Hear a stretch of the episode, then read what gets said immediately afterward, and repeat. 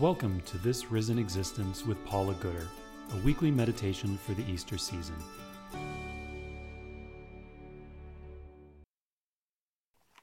If I'm honest, when I wrote the book This Risen Existence, I was being a little bit self indulgent. Easter has always been one of my favourite times of the year, and resurrection is one of the key pillars of my faith. Yet, over the years, I often found myself disappointed in the Easter season. We work our way through Lent, reflecting deeply on issues of life and faith, and at last we arrive triumphantly at the great festival of Easter.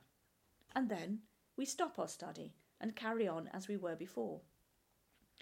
Many people read Lent books, some of which explore Jesus' journey to the cross, but then they often stop before the resurrection.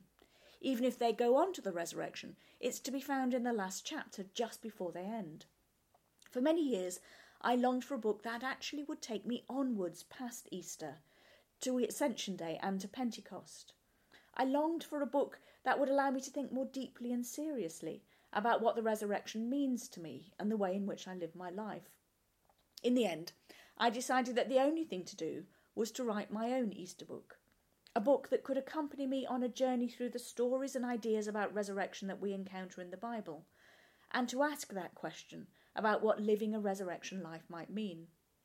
So, as I've already confessed, this book is largely self indulgent, but I hope not entirely so. If you, like me, have wanted to travel more deeply into what Jesus' rising from the dead really means, then I hope this book might be a helpful companion along the way. One of my favourite times of the year is spring. I love that feeling of the stirrings of new life that arise when the first tiny spring flowers force their way through the winter frosts. Our local park has bank upon bank of crocuses in blue and yellow and white, and when I see them, the biting wind feels less cold, the rain a little less endless, and I start looking forward to warmer times and to new life. On one level, absolutely nothing has changed. But on another, it feels as though I've been granted permission to look forward to sunnier, warmer days. There's something in the human psyche that responds to human life. Many people will pause to coo over a new baby, over a puppy or a kitten, in fact, anything newborn. There are many scientific explanations of why we're so drawn to newness, but part of it must be that it gives us a sense of hope. It gives us a sense of life beyond the grim realities of the everyday. It gives us a sense of future. In some ways, the resurrection of Jesus chimes in with this response to new life. Just as spring flowers intimate that winter is passing and summer is round the corner, so Jesus' resurrection points us to the fact that the old order is passing and new creation is on its way. There's a problem, however, with the analogy between Jesus' resurrection and spring flowers that we need to be careful not to overlook.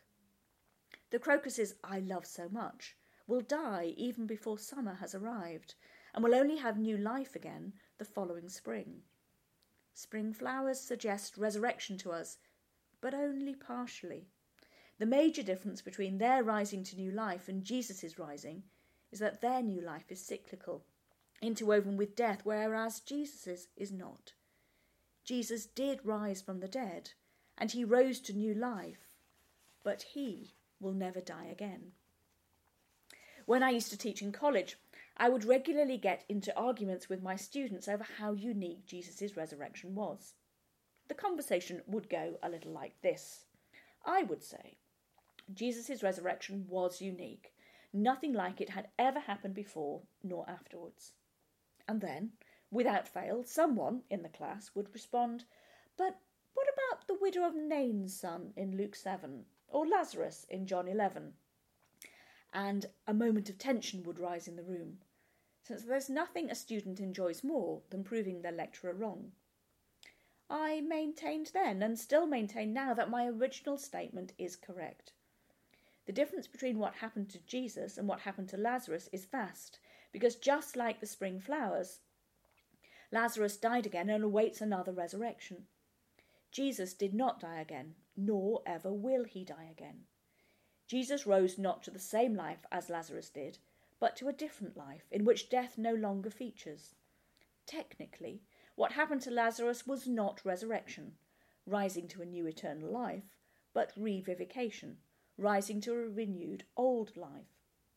I grant it's a picky point, but it's an important one, and begins to open up for us the question of what is more about the resurrection of Jesus.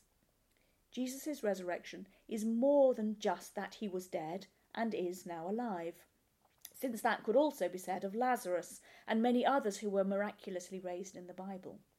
What is more about Jesus' resurrection is that he will never die again. The other more of Jesus' resurrection is that it's not just about Jesus.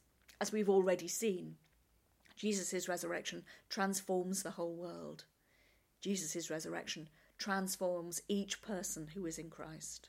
Over the course of the next few weeks, we will return to this question time and time again. What difference does Jesus' resurrection make to us and the way in which we live our lives?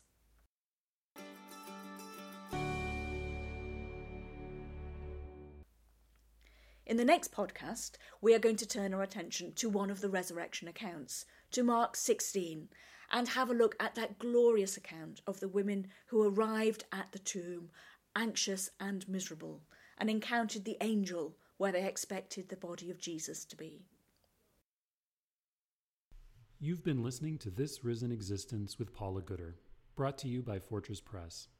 Paula's books are available at your favorite bookstore, online, or down the street.